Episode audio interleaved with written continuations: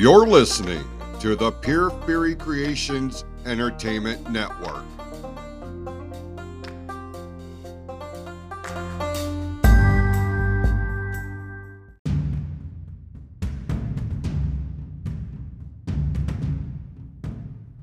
The views and opinions expressed on this episode are those of the speaker and do not necessarily reflect the views, opinions, or philosophies of the PFC Entertainment Network or any of the affiliates that make this show possible. This show has also been rated M for mature audiences only.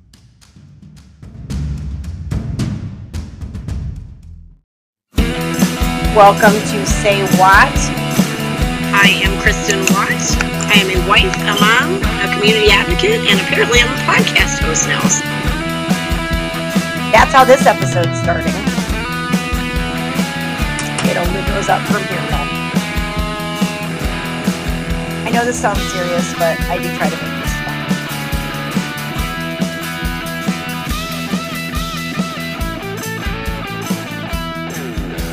This is Say Watt on the PFC Entertainment Network.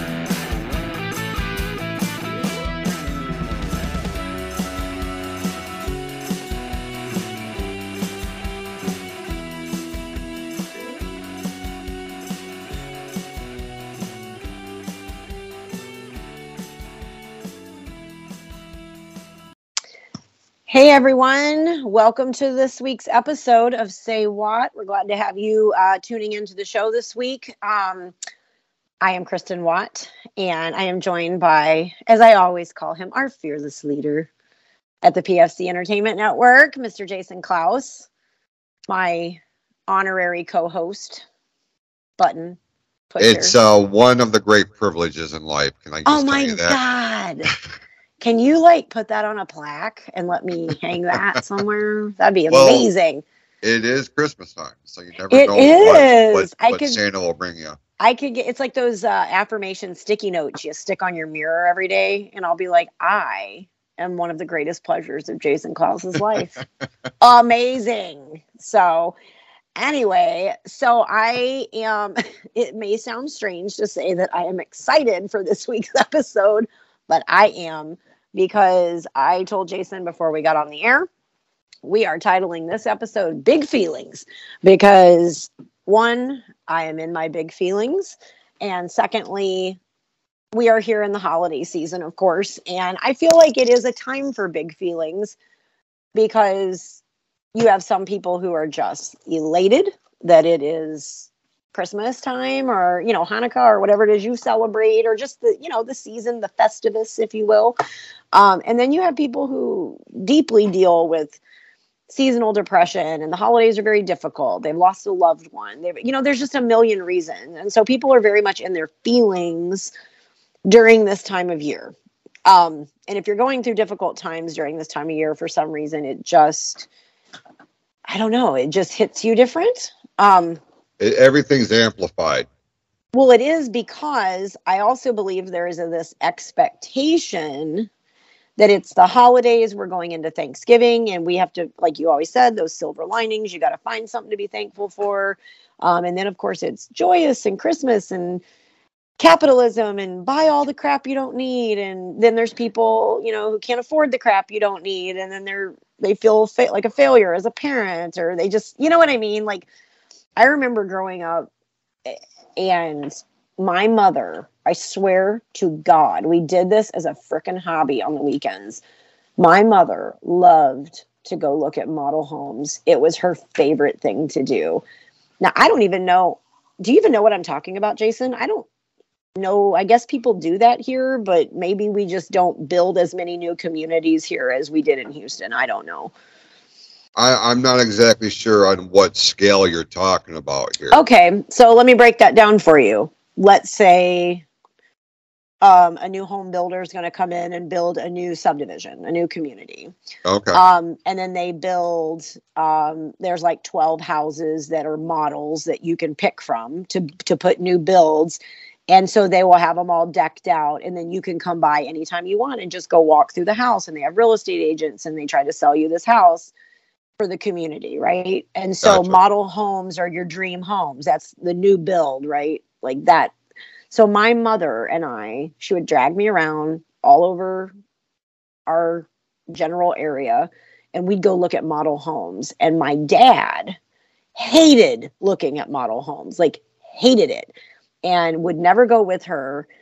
One, they weren't going to buy a freaking house. That wasn't happening, like at the time. But my mom liked to dream. You know, my mom liked to think about what she liked to look at. And my dad would always kind of be like, I don't like window shopping. He didn't want to go look at something he couldn't purchase. You know what I mean? So, Yeah.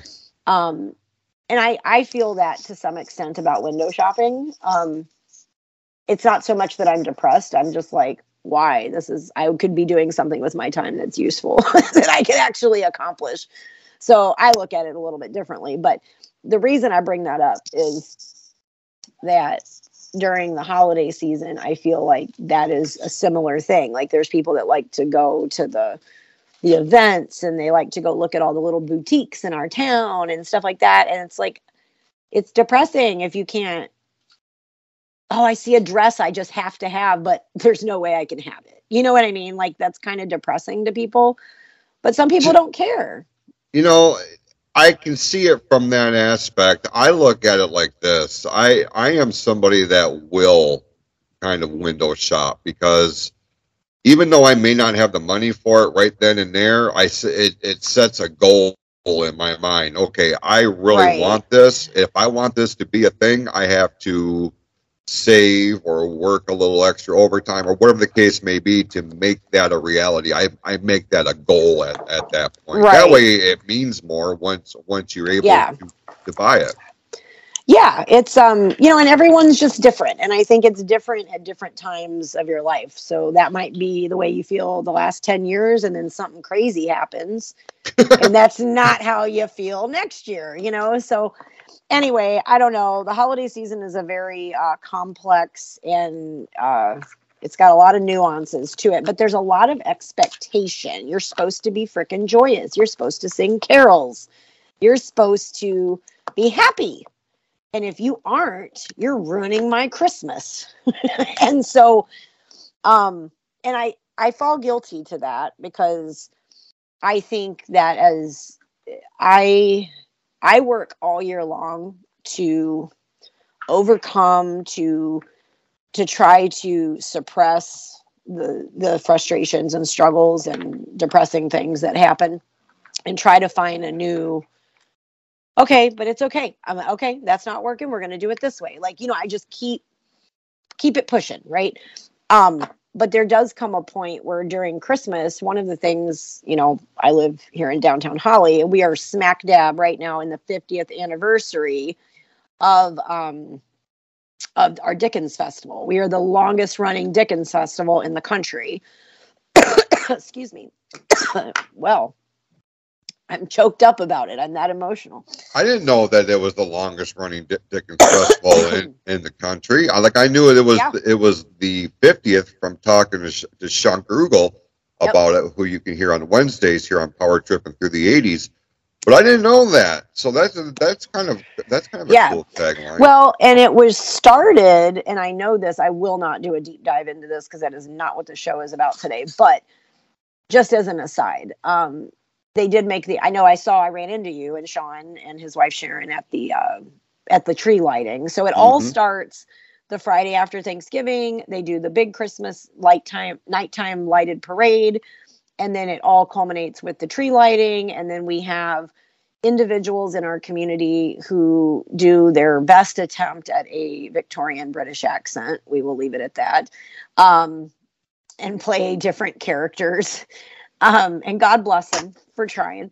Um, but anyway, they do the tree lighting and then they, you know, that's like the kickoff, right, to the holidays. And then literally the next day, Dickens Festival starts. We have these little chimney sweeps, kids that dress up, and then the Queen Victoria and um, everyone's in attire. And, and, and of course, it started finally snowing in the middle of the first day um because it seems very weird and i've seen many dickens festivals since i've been here if it's not snowing, it just seems like we're all standing out in the cold for no damn reason.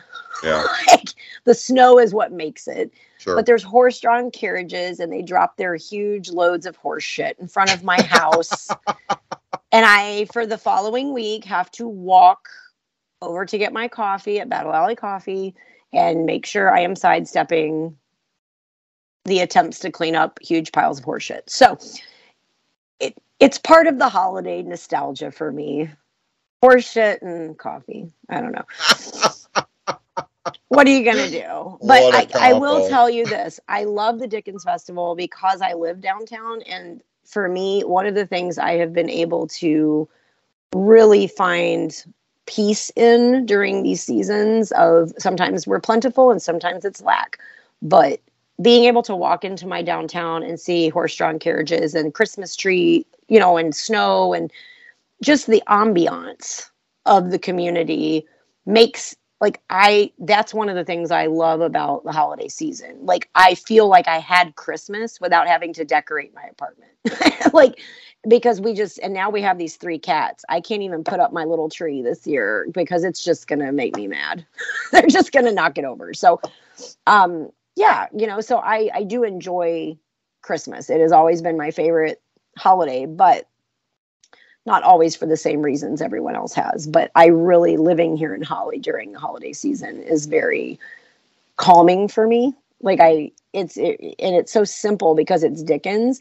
There's just kids out there roasting chestnuts. Like it's so simple. It's minimal, and it makes me feel comfortable in my minimalism, whether that's forced or chosen. You know. Um, whereas when I lived in Houston, it was like, how many, uh, you only have seven gifts per kid. This isn't going to work. Like, we got to go buy more. Let's go to Kohl's. Let's go, you know, there's this very uh, driven need to purchase things um, because that's all there is to do there eat and buy stuff, you know. Right. So, um, and here I feel like it's more of an experience than a need to purchase, if that makes any sense. So, Makes total sense. yeah. Um, but I titled this episode Big Feelings, not only because of all that, but and just people's emotions during the holidays, but I I wish we could get another week. Like I feel like the last couple weeks from the episode I did with my girlfriends, then we finally got to record last week and got all the tech stuff figured out. Like I feel like the last couple weeks, oh man, I just like I, I told someone today I need to go find one of those damn rooms where you break things. Oh yeah, rage room. Yeah. Like Yeah. I'm I'm I'm feeling very ragey. Um and I think it's um we talked about it on last week's episode. Um about we had a situation in the community, someone didn't, you know, think we had food insecurity, blah blah blah. Well, yesterday and the day before, I'm just going to be totally transparent honest. I was not doing well. I just was not good. Um, everything, everything was triggering. Everything made me cry. I was so angry and so frustrated. It's just like when you hit 20 brick walls in a row and you're doing everything you can to accomplish something, and it's just everything's falling apart, you know. And I just, I just was not in a good place, like at all. I'm not even gonna say I'm in a great place today, but I can at least be regulated and hold it together to record this show today. but yesterday, no. Um, anyhow, something happened though last night, and it was like this this moment, this this I don't want to call it a wake up call, but it was like a a really hefty, heavy dose reminder of who the hell I am and where the root of my um, the root of my uh, my fight for human rights, you know, or or just dignity and service like came from. And it's almost like I had this moment last night um, where the situation that I referenced about the person making those comments um, wasn't just that one person, but several people attended a meeting last night that I was also at. And I managed to keep professional composure, but find my passion and my my righteous passion, my anger, but in the right way, my righteous anger to address that face to face, head on, no bullshit. Like I was relentless last night. And I don't think I have felt that level of gusto in a in a fight for what I believe in in in a while like to vocalize it and verbalize it in my professional capacity so um and not in a mean way but in just a no like we're not we're not sugarcoating this we're not letting it slide we're not going to make peace and make nice we're going to get down in the dirt together and we're going to call this what it is which is disgusting you know what i mean and so it was actually really nice because I guess I, I don't know. Like, I don't know where my professional line begins and ends with this, but I mean, I, everyone who listens to the show knows. So I am on the library board here locally. Um, and I am not on this show in that capacity. And I certainly don't speak for anyone else in that board. I'm just speaking for myself.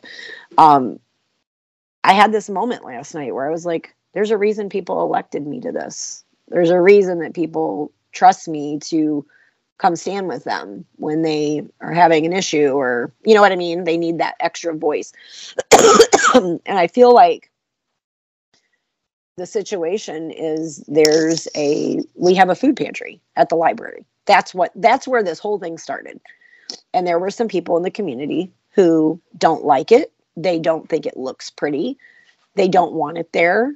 Um, and there's reasons for that because they want that space for other things. And this escalated into a situation where multiple people decided to come. And i've been those people. I've been the person with multiple people who've attended local meetings to speak you know my my public comment right? But that happened to us last night at the meeting. But there were a couple of people who were very vocal about this issue on the opposite side. And there were tons of people that showed up who were just not going to have it. People in our community who actively help feed people. And it was a beautiful thing to watch other people show up and give of their time because your time is a gift. Like, especially during the holiday season, people got things to do, they're busy, you know, whatever, and it's snowing, the roads are so crappy. To take an hour and a half of their life to come sit at a board meeting to stand up for the people who are struggling in our community it was like it was like gas in my tank. And i was like nope. I'm going to say what i think. I'm going to speak my whole damn mind. And i did. And at the end of the day and just like i had had the worst day ever. Like i was having the worst day. And i'm not going to say i felt great when i left but i also i felt like something in me was alive when everything else felt dead. You know what I mean? Like yeah. from finding that. And so um anyway, that's kind of that was just one of the many things, but um I don't know, man. Like I just just How a weird time. People are are on the library board. We have one, two, three, four, five, six, I believe. Wait, am I missing someone? Hold on. Me, Huh, there's six. Yeah. Okay. Yeah. I, I just wasn't sure how big or how many people o- occupied a board like that. I just wasn't yeah, sure. we have six people who are elected, and then we have our director, and then um, he's not really a member of the board, but he's there as part of the meetings, and then mm-hmm. um, and then of course we have our staff. They're there as well, but yeah and i'll tell you it's been that this has been a huge learning experience for me. Um, i've been on the board three years. I have one more year to go on my term. And um, it's been a really beautiful thing to have been a part of and serve my community because i don't think anyone who's known me my whole life like what i tell people that i'm on the library but like, you? Really? Like like it seems like not my style but I'll be honest with you, it's one of the great things that it's a nonpartisan seat. We have very um, we have a really cool group that's that that's on it. Um, we're all very similar, but not. You know what I mean? Like so, but we just work really well together, and even in times of disagreement. So it's just been, um, I've learned a lot and we've been able to do a lot in three years, like a lot. And that's what you want to see. People, that's what people want when they elect their leaders get shit done. Right. Get shit done.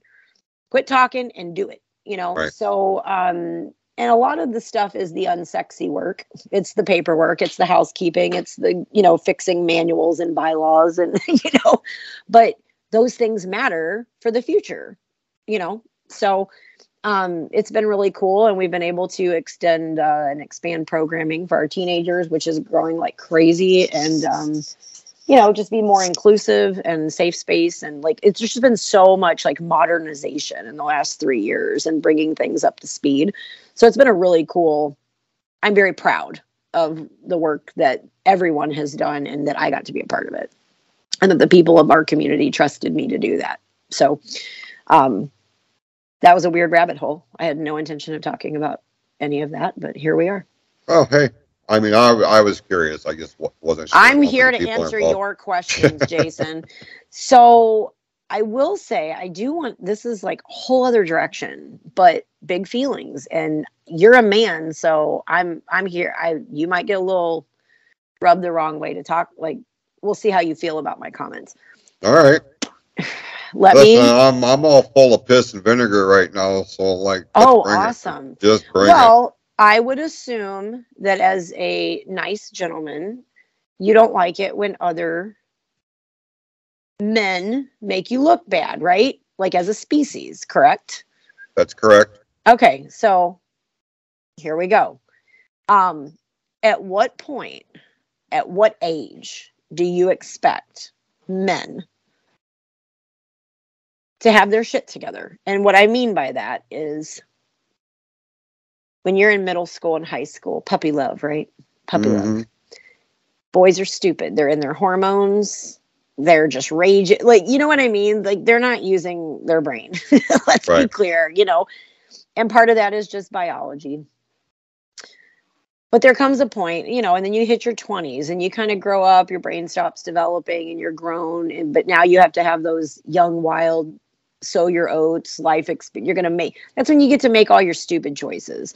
And then by 30, you hope, you hope that you settle down a little bit. You're like, all right, I'll put some money in the 401k. I'll, I'll stay with the same chick only and exclusively for five years. Maybe I'll I'll get looped into getting married. like, you know, you kind of come to that that what do I want to do with my life for real situation. And then by the time you're 40, maybe you have some kids, maybe you don't. I don't know. But you know, you've hope hopefully maybe been at your you've bought a house, maybe. You started at you know, you've been at a job for five, ten years. You've got, you know, some stability by 50 you're thinking about hey i'm 10 years out from retirement. Like this is in a perfect world. Obviously this is not everyone's story.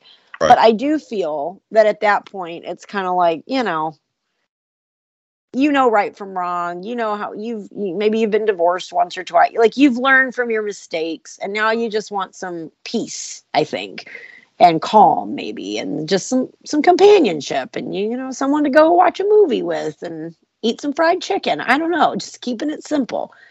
And then when you're 60, it's like, hey, let's go down to, who, let's go on a date and go get some social security and that 30% off at IHOP, you know, like, and then when you're 70, then you're old and funky and you change each other's diapers and then y'all go in the home and then you die. Like, though, that's the rules. Those are the rules.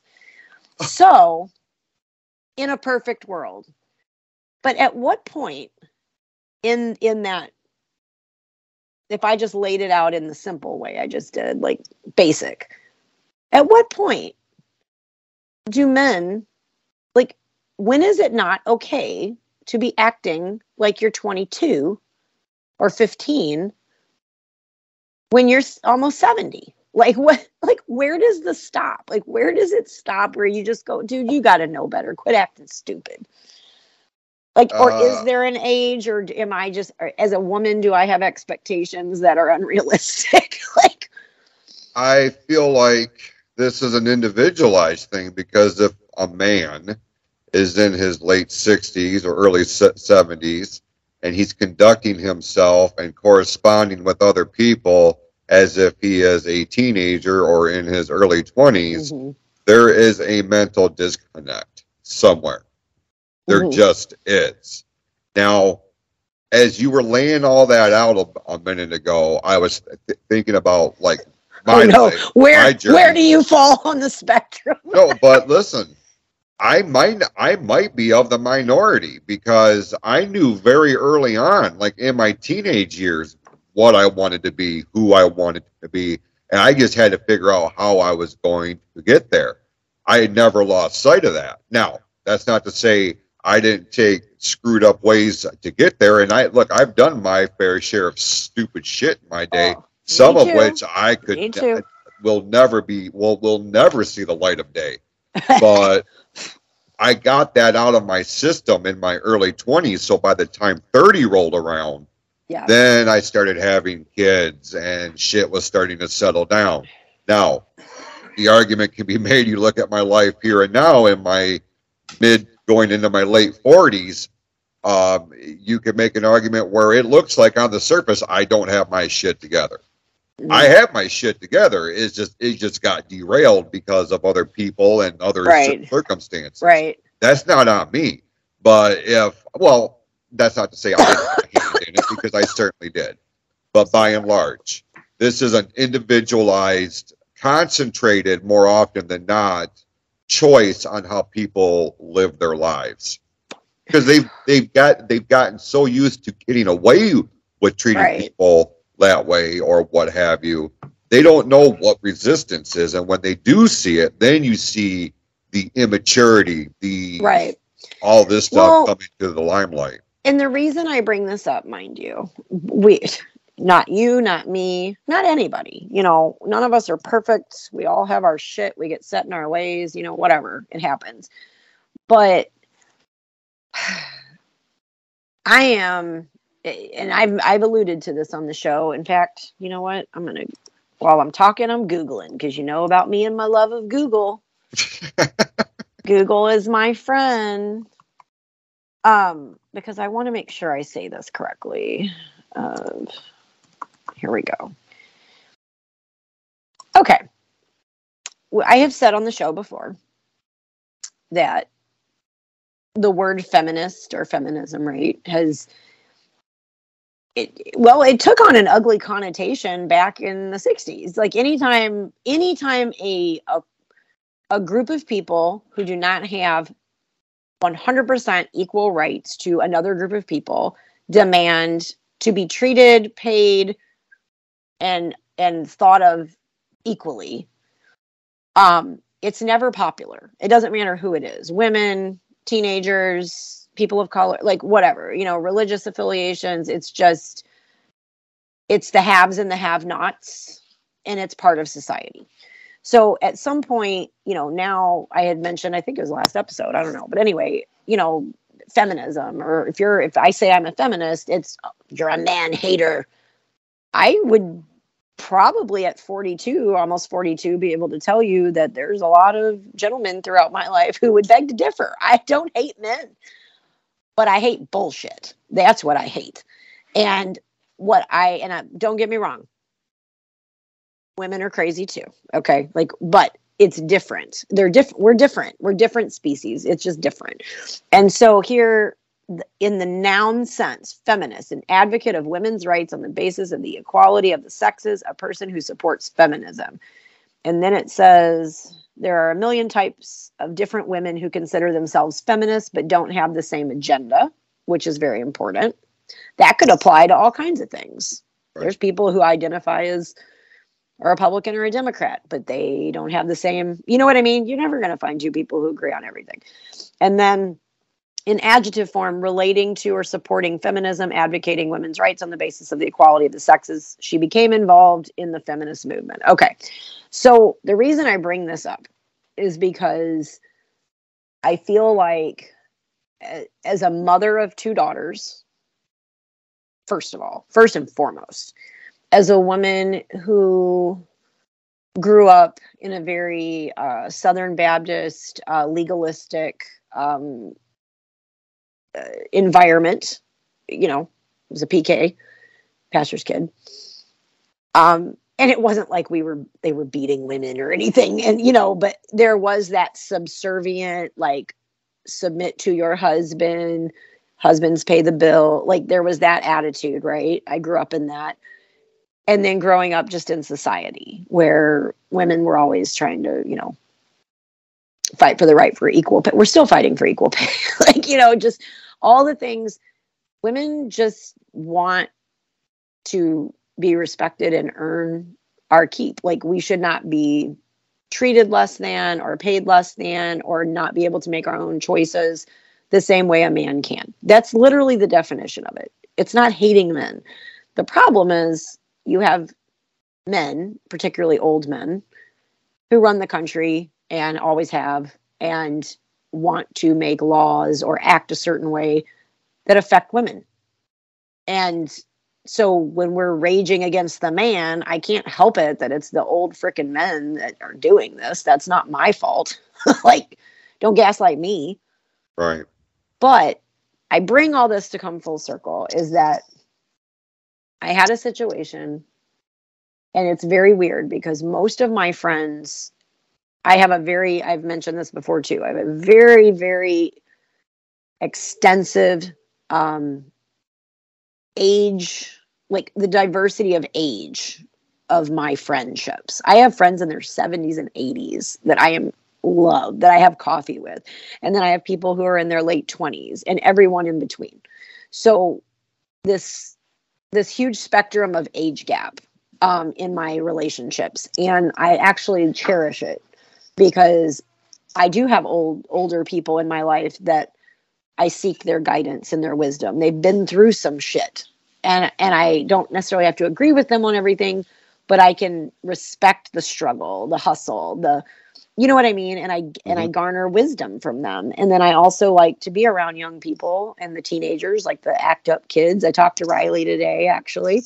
Um, because it reminds me to not forget where I came from. You know what I mean? And it gives you perspective. And most of my friends are either married, they've been divorced for a while and they're just single, you know, maybe dating somebody, but like, you know what I mean? Just they're kind of in their roles. And I really haven't been through in the last five to 10 years a whole lot of relationships where people got divorced or breakups. It's not even divorce. Divorce is almost like, oh, yeah, okay, they're getting divorced. I'm talking adult dating relationships where breakups happen, like as adults. And in the last month, I have four people who are going through this simultaneously. And I am watching behavior within the dating relationship and within the breakup that makes me go, how are we in middle school? Like, at what point? I know we're human and we have our feelings and we, you know, we hurt and we reach, we lash out, we project, we do all that. But it's like, I'm watching grown ass men and women, but particularly in the last week, it's been the men. But like, you're too old for this shit, man. Like, just be done with it. Like, if it ain't gonna work, it ain't gonna work. Go get your IHOP by yourself. Go get, you know, keep your social security, whatever. like, it's, but like the behaviors, the the games, the the emotional manipulation, like just all of it, and it's like, I can't believe that people are still dealing with this shit at this age. Like, it's maybe I've been in my bubble way too long and just forgot because I've, you know, Charles and I have been married 16 years. We're not out, you know, in clubs and bars and like we're not dealing with that. Like, woohoo, I go to karaoke on Thursday. Like that's the extent of my wildlife, right? But I don't I guess I've just not been exposed. Like I do not understand online dating. I don't understand any of it and swipe left and I, I I've had to learn that because my daughter started dating, my older daughter, you know, but it's like I am just shocked at the behavior of grown people lately. That's like, I can't believe people are still doing this shit. Like, I don't know. What do you think? Yeah. Well, listen, let's peel the curtain back a little bit because I really haven't, I really haven't talked about this on the I- public forum. Well, and I just so you know, I wasn't. Right. Not a big deal. You were like, I'm going to peel back the curtain. To hell, you are. Hang up on you. Yeah, a little bit of a technical snafu during the recording here, but you asked me what my opinion was, and look, I, I, I'll go ahead. I'll, I'll touch on this a little bit. I'm not going to go too far into the, into the weeds, but I'm one of the four. I'm sure that that you are referring to, um, and I'll, I'll sit here and admit it. But I Um, let's be clear to the audience though. You are not the guy acting like the asshole. That that was a whole other situation. But I was just when I reference four people going through either breakups or divorce or whatever. Yes, you were one, but I wasn't outing you. That was up to you. no, no, no, and I understand that. You gave me the door of opportunity. I will walk through it. And no, I am not one of those people that conduct themselves because I know what my intentions are. Not only that, man, but I, the fact that I am going through a breakup and and the way that um, everything has materialized in my circumstance. Now I don't know what anybody else's is; it's none of my business. But in in my circumstance, I know how I want to conduct myself in all of this because no amount of digs or insults or fights or games or anything is going to change anything. It's just going to make shit worse. And I am of the mindset where I no longer have the time nor the energy to dedicate to a situation or to an individual that does not have my best interest at the forefront. And if that is how I'm going to be treated or talked to, well, this is this is something I don't need to be a part of, and they don't need to be a part of it. So why why? Okay, now, um, is the is my situ was my situation out of my control? Yeah, it was because this is not what what I thought was going to be. But here we are. I, this is what I've been presented with. I will react accordingly. I, you know, and uh, that's all I'll say about it. But I'm very, I'm very concentrated. I'm very conscious of how I conduct myself because at the end of the day, it's it's not going to make anything better for me or her. Let's just do what we got to do to get through this, close the chapter on it, and move on with our respective lives. That's Right. where I'm at. I can't control what she says or does, nor can she control what I say or do. But I also know that not only that, not only how I'm perceived on a personal level, but there are situations where a couple's problems become a public uh, conversation because of what the uh, one party or the other is putting on social media, and that's another aspect of it. It's none of anybody else's goddamn business what what's happening. Right. Well, and I think what's interesting, and the only reason I I I had big feelings about this is that there's conflict sometimes within me because when you are somebody who is deeply involved with I've told you before, people hoarder, right? Like Mhm. I'm a people hoarder. Now, I've gotten real good about that lately. I've let some things go. I don't wish anybody harm, like and nothing, but I've I've made some healthy choices and um to let certain relationships not so much go, but just move to the different tiers in my life, you know, whatever. Right. And tighten that circle up. Well, the problem when you are somebody who is a good friend and you and you do care and you are someone who's involved in your community you you have more people in your life to manage. And i thought it was odd.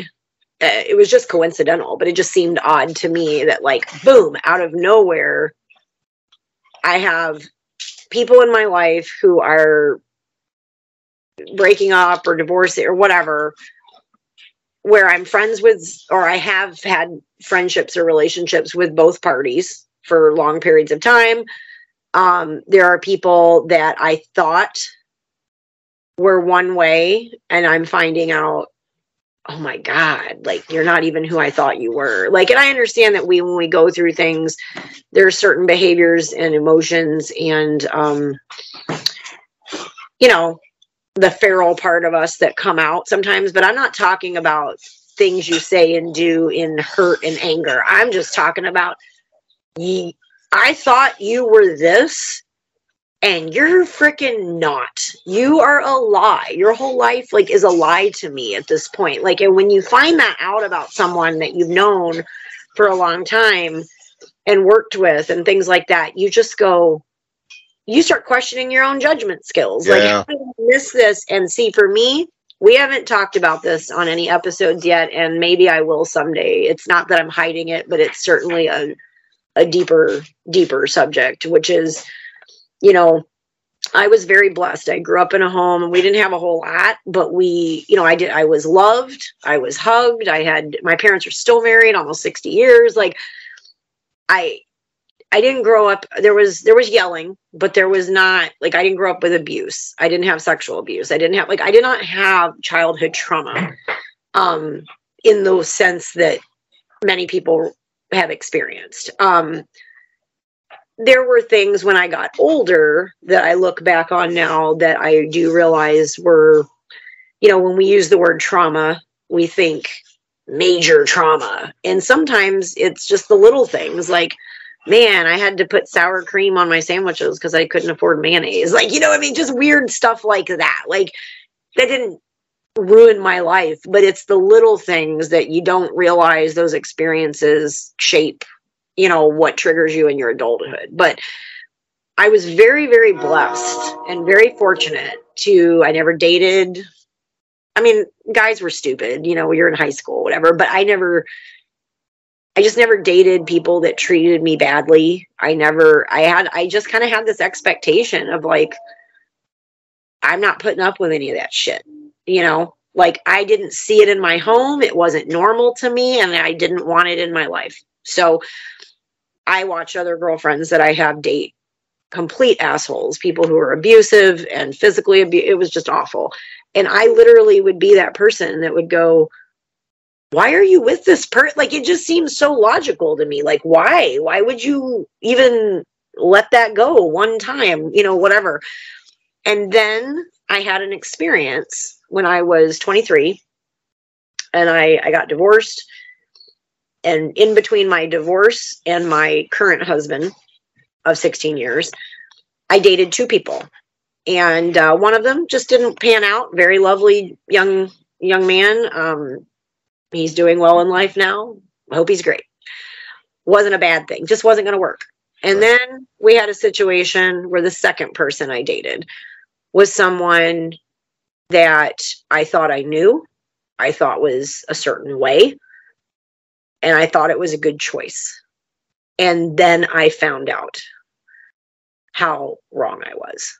And the details of that traumatic event bear its own episode maybe in the future but it's something that changed who i was. And um to this day i still take anxiety medication. Like i had to go to therapy. Like it was a whole thing.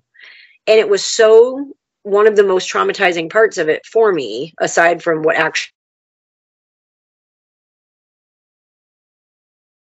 i thought i had good judgment I thought I I know people, people are my thing. I can read people. I'm an empath. I got like to feel hoodwinked in such a way that it's like how could I have missed this? How could I have not known that it's not my fault what happened to me, but I made a choice to be in this situation thinking the information I was presented was correct and to find out it was so not. Jekyll and Hyde, and then you're too deep into it, like, and then it your whole life is flipped upside down, and the trauma that that event caused in my life, and everything since then, even though you know happily married, got great kids. I'm fine.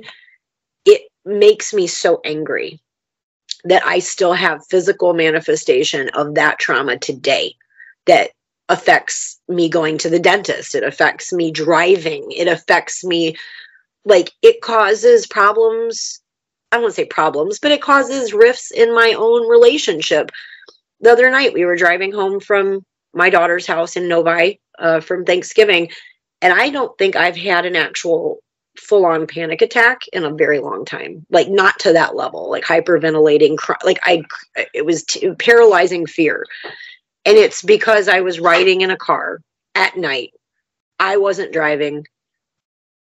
There were no street lights. It was inclement or a lot of curves, a lot of unknowns, like just the parallels of one of the events that occurred within that situation, you know, 17 years ago.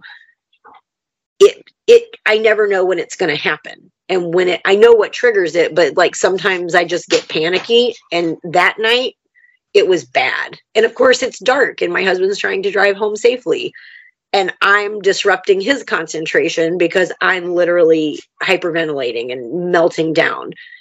And i it's not i had to learn that that's not something i'm doing. It's something that's happening to me. I'm not you know what i mean? Like i'm not doing it to myself. And it's like if i was having a heart attack or my blood sugar was dropping or any other medical thing it's happening and i can't help it like you know what i mean and i would prefer not to do it i don't want to feel that way but like every year in the winter i reinstate my instacart to have my groceries delivered because I cannot drive in this snow. I cannot. It's it's not so much the snow as it just the anxiety of it triggers other anxiety. You know what I mean? So um I bring all this up because when you think someone is something and you trust your gut and your instinct and then you find out very abruptly and abrasively that they are not who they thought you thought they were it is it is so psychologically damaging to to feel like you can't trust yourself. And i've had a situation recently where someone else in my life that happened not not something bad and traumatic but i thought they were someone that is not who they were and i am watching them behave in a way that is disgusts my spirit to its core and it affects other people that I love in my life. And, and now I'm grown. I'm not 15. I can't be like, girl, date, don't date him. It's not that comp it's more complicated. The older you get, it's more complicated in some ways. And it just I'm just like, what? Grow up and grow a pair. Like, I don't know. Like, I just have, I told you before, I just have no patience anymore for stupid. I'm right there with you. Rage room.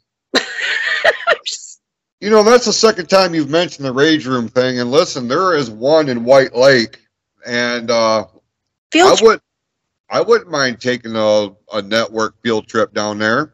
Jason, we should get Amy Sheridan, Sean. Let's get the whole PFC family and go to a rage room. I mean, I know, I know, sure as shit, Sean's got some rigs to bust out. So, uh, if, yeah. Hey man, uh, we we can certainly make this happen. Yeah, I don't huh? know. Said packaging meat, that'll do it to you.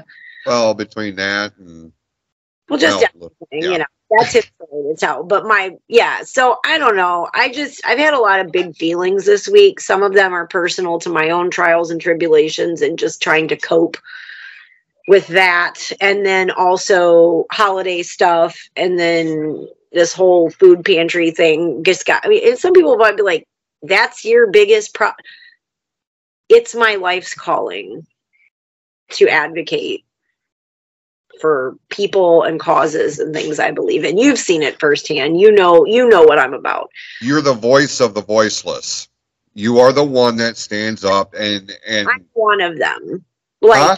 so many people. Oh, for that, sure.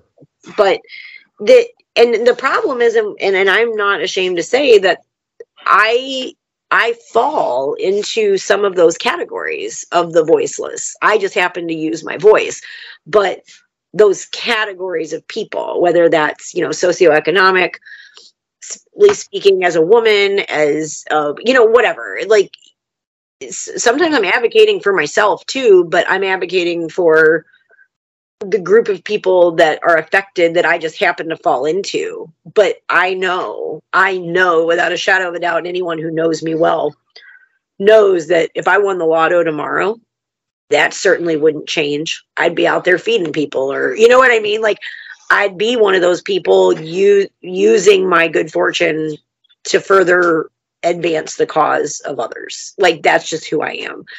And I would certainly not change uh, my entire belief system because of some extra money. You know what I mean? So, um, I don't know, but it's just like all that together and then lump that in with trying very hard to be a good friend to people who are going through rough times with relationships, but also putting down hard boundaries and saying, look, I love you, I care about you. Um, I'm not, I'm your friend, I'm not your therapist. Let's be clear. Right. So I cannot have you dump your entire life on me and I'm supposed to help you fix it. I can't do that because I'm I'm a disaster right now myself. like so I'll be there for you. We'll have coffee.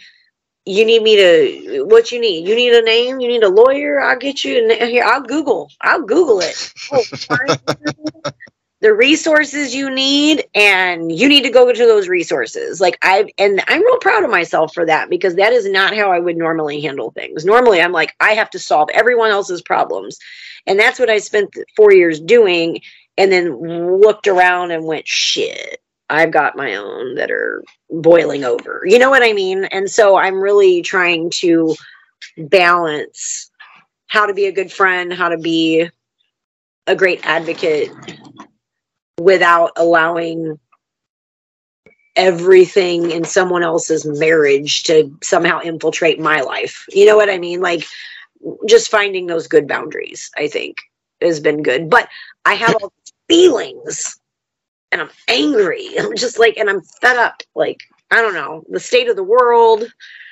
state of the economy, the state of people's behavior, like my own situation. Like, I feel like it just all ball like a big ball of feelings and it's like I don't even know where to start. Like what where do I even put these in a little box so I can deal with them individually? And then it's like tomorrow the same, you know, I'll find out a new a new tidbit of the story and then it's just like like so I don't know. I just I think I think my theme or my my my ending of this like a big feeling show is I feel like obviously not every, you know, I'm not the only one. You have all kinds of stuff. Everyone's got stuff going on.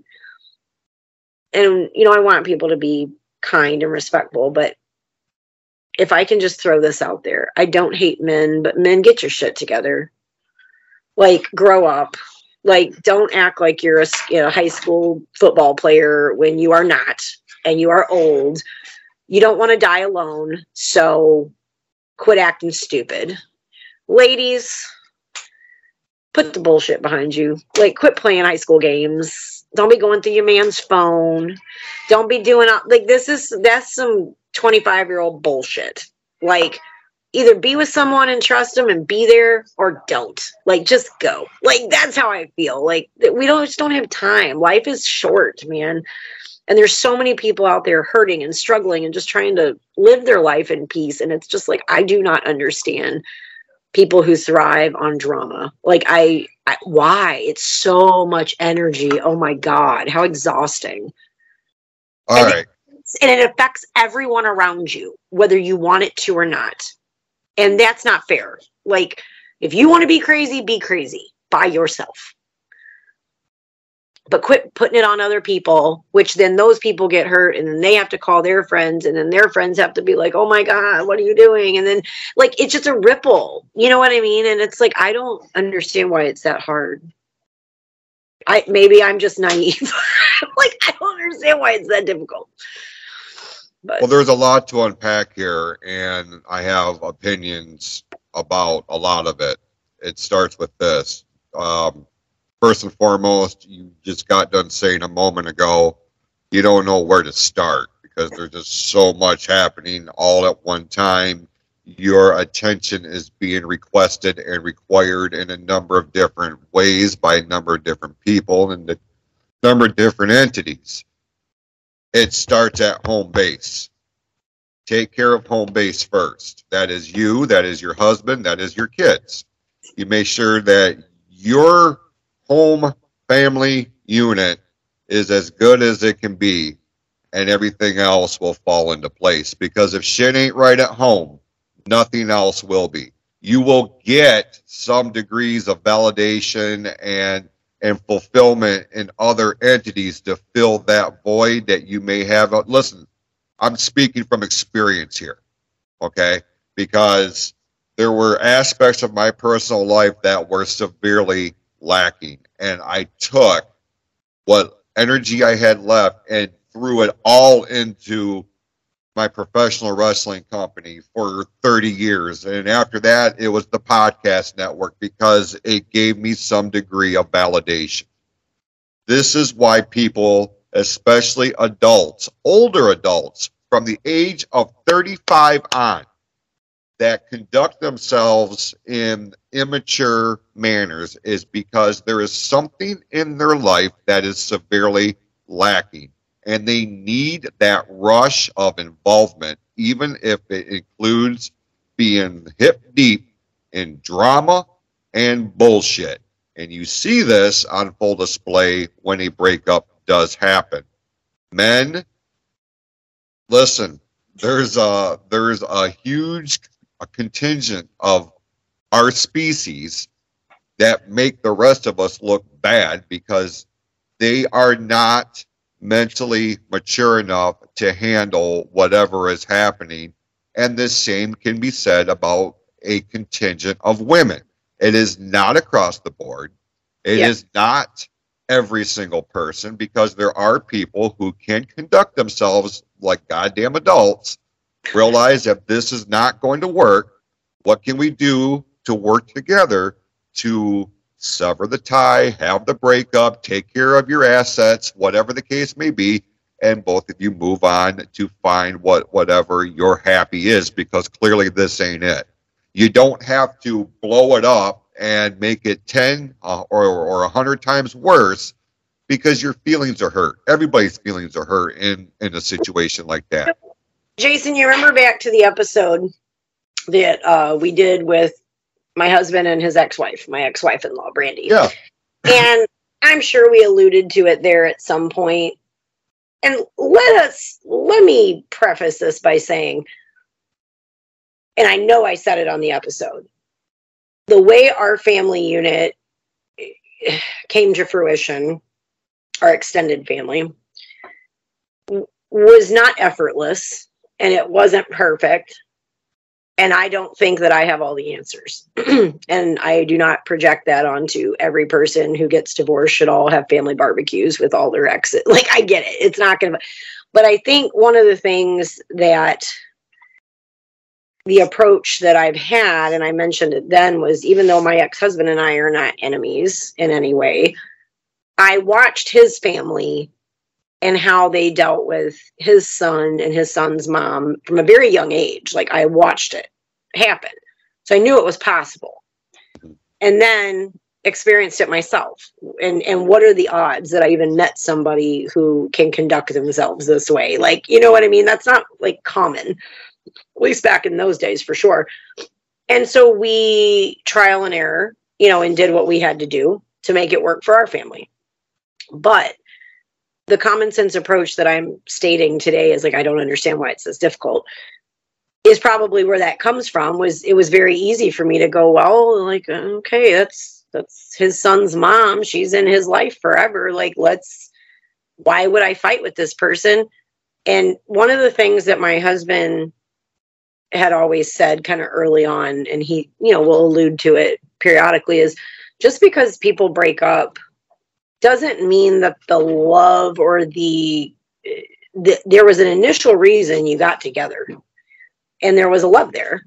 And that love doesn't disappear it just changed. Like that maybe it doesn't exist today in the same way but that doesn't erase what was and the good things that it brought to you hopefully you know at some point like you know and so being able to compartmentalize that and look at it like okay if i don't want to be with this person why do i care if someone else does? Like you know what i mean? Like i don't even understand like that other than people's internal rejection issues and you know what i mean? There i know there's very it's not as black and white and easy peasy is what i'm saying but i think just on a very surface level i just feel like i do understand that there's so much baggage you know that people bring especially and i think maybe that might i might have answered my own question the older you get the more baggage you have because you have acquired it throughout your life and then when I meet you at 50 and you're 50, we're going to have 50 years of baggage bring into this, com- you know, to this interaction. Whereas at 20, you got like two years of baggage. You know what I mean? Like it's so, but I think that maturity level is I am watching grown people behave in certain ways within relationships and as they are breaking up recently that I am just like, how are how are we still doing this? Like, and and it's just the first time I've been faced with it because 20 years ago I wasn't hanging out with people in their 60s. You know what I mean? And I'm looking at this as a middle-aged mom looking at people that I'm supposed to respect, my elders that like are supposed to be older and wiser, acting like children and feeling like the adult in the room. And it's just like, how exhausted like this is gross you know and and as i have grown up and learned and and and been educated and experienced what women go through um in relationships in life in society in politics in all of it like i have a zero tolerance policy in my personal life with my relationships like if i see somebody treating one of my girlfriends like shit, I'm gonna say what I think. It's happening. Like I'm not, oh, I don't want to mess up the friendship or I don't want to upset anything. Like, no, no. Like they're just like that. We didn't women before us that we stand on their shoulders did not go through the oppression and the bullshit that they went through and fight for their ability to have a checkbook, get a divorce, live on their own, choose not to have children, whatever.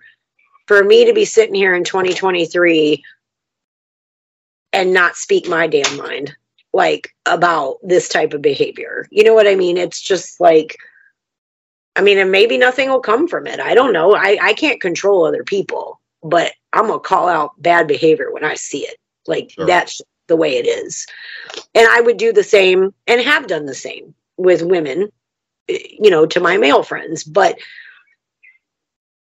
I don't know. There's just I, I don't even I don't even think it's all just one because it's these are four different situations, four different set of circumstances, four different types of behavior. But one in particular was really upsetting to me because it was like I've known this person for a long time. I thought they were I just thought they were this. And then to find out it's all bullshit.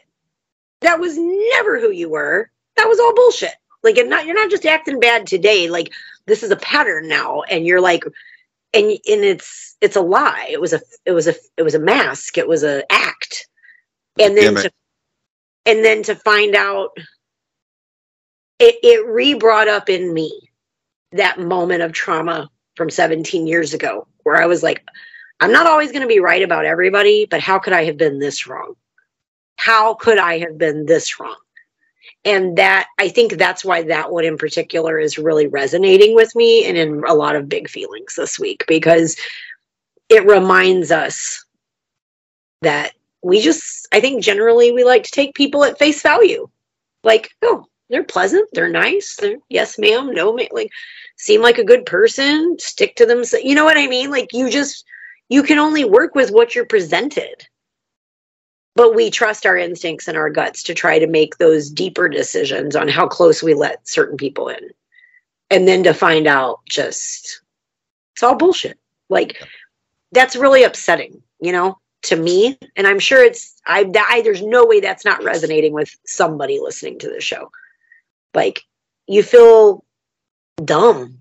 hoodwinked. Yeah, that's it right there. You you feel you, well. Number one, you feel duped, and Yeah. when when you use the word duped, it it it's on a deep it's on a deeper, more emotional level because you're like, damn, I thought this was what it was, much like what you're saying, and then you come to find out it's polar opposite than what you thought or what you were presented with, and that's what that's that's the key thing. You didn't write the script. You were going on what was handed to you. Come to find out, it was disingenuous. Mhm. You know, and it always comes out in the wash eventually, right? And then and then you're sitting there left like like much like what you were saying. How did I not see this? But then you go back, and you're like, hmm, there, there, They that was a red flag. and you do and it's like but i think that's the scary part and man talk about that as a mom. Oh my god like oh my children this is going to happen to them at some point. Like someone's going to dupe my child Right. because people do that. That's life. And i'm going to have to go to jail. And jason i can't survive there i, I i've told you before i don't fight i would not survive um i don't know i'm kidding i probably wouldn't go to well maybe i would we'll not talk about that on the air but No, probably should. thing at is I don't know. It just you and you know you can't save your kids from everything, and you hope you've given them the lessons and the love and the safe place to land when the shit goes wrong, and you you, you hope for that. But I my biggest prayer in life is that neither of my daughters or my son, my stepson Miles, ever endure a situation like I did in my past that they are having to buy Instacart 20 years later because they're still so traumatized.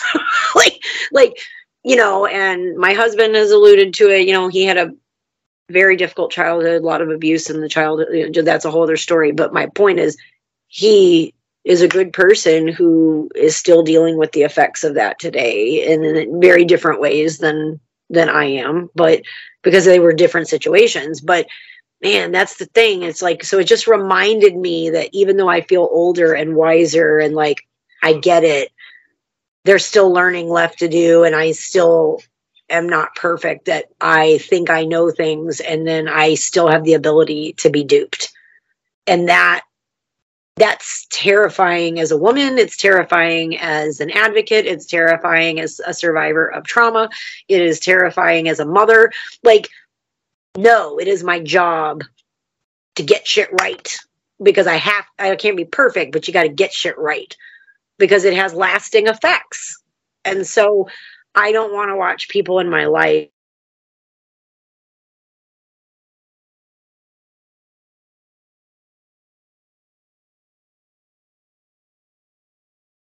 other people because of bad behavior I'm watching right now from people who are too damn old to know better to do that, you know? And so I have a lot of big feelings. So say what? Big feelings. That's what this was.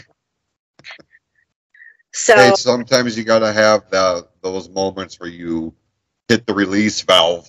Otherwise, you're going to blow up internally. maybe we should change the name of the show to Release Valve. I'm just saying. Just kidding.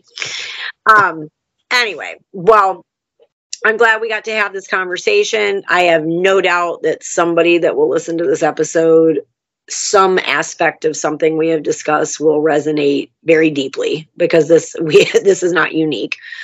Um, but I do wish everyone, whatever holiday uh, you or lack of holidays that you tend to partake in, celebrate in, believe in, whatever, um, I do wish everyone a peaceful holiday season. I think that's the best way I can explain it because I there there like I said in the beginning there's an expectation of joy and happiness and wee and that's just not what a lot of people feel during this time of year. And I validate that I hear that um sometimes I'm part of that like I get it but um, there's a lot of big feelings going on during this time, particularly. So we wish all of our listeners, um, you know, take care of you. Self care matters. Um, talk to somebody if you need help. Um, go to get on Google. Google. Google might give you an answer to something. I don't know. Google has all the answers. Google is every. Google is God. No. Oh, oh I'm gonna get hate mail. No, I'm just kidding. Um, but yeah. That's a new T-shirt coming to the online. Oh, don't do it. Don't do it. Oh, oh. Before we end this call, I have to tell you, or this recording, I have one ending thought for the holiday season that you're going to love. Hold on. All second. right. I am currently sitting on the edge of my seat in fevered anticipation. I know. And then I got to go make some soup for my honey. He had to have a tooth pulled today. So he is hurting. Okay. Sure he is. Bless his heart. You know, I took a screenshot because I was looking up. I saw that you and Sean had an episode, either you just did or that was coming up about like the countdown favorite Christmas songs. Oh yeah. I should do a show like that. That would be fun and frivolous. But no, I'm going to talk about, excuse me, big feelings because I'm deep like that. So, anyway, in my, as soon as I saw that post on Facebook that you made about it, I was like, okay, what? I don't want to copy. So, like, what, what could I do? We could talk about, you know, different celebrations across the world, like during the, the, the season, right? And mm-hmm. so I didn't, that didn't inspire me much, but I did look it up. And wouldn't you know, um, I'll share two with you. One is because if I've never told you before, I'm Czech, like Czechoslovakian. That's my heritage, m- my predominant heritage. And so in the Czech Republic, um, as opposed to like our typical Christmas festivities, they celebrate St. Nicholas Day. And um, basically, obviously, St. Nick, we all Right. are familiar with that. But it says the jolly old man is actually based on St. Nicholas, a fourth century Greek bishop who protected children. Among others, St. Nicholas Day is still commonly celebrated across Europe on December 6th, though the traditions vary depending on country. In the Czech Republic, St. Nick dresses like a bishop and is accompanied by both an angel and a devil. Based on St. Nick's judgment of child's behavior, the kid either gets a treat from the angel or gets terrorized by the devil. Fun! Public festivities make Prague an excellent base to witness this spectacle with kids dressing as angels and devils. First of all, can we go to Prague? Like, how fun is that? Like, terrorizing children. Um, I'm kidding. But here's here's your gem, and then we're gonna part ways, okay? In Scandinavia, it's called the Yule goat. You know my my goat Oh shit! Here we go. it says you've likely heard of a Yule log, but how about a Yule goat? Throughout Scandinavia, especially Sweden, Norway, and Finland, locals celebrate a variation of the Santa Claus legend, which involves him riding a goat instead of a sleigh pulled by reindeer.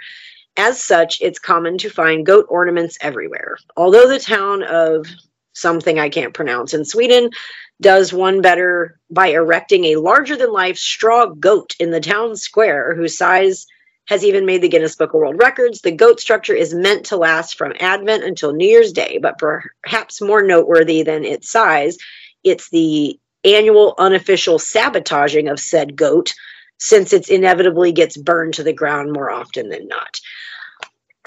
We got to go to Scandinavia and burn goat effigies apparently i what is the theme i don't know me and my goat cult stuff i don't know but when i read that i said oh i can't wait to tell jason about the yule goat That's I've never heard that before. So that that was that was a fun little little, a little tidbit, and it does go inside with your whole goat cult gimmick. It So I. I love it.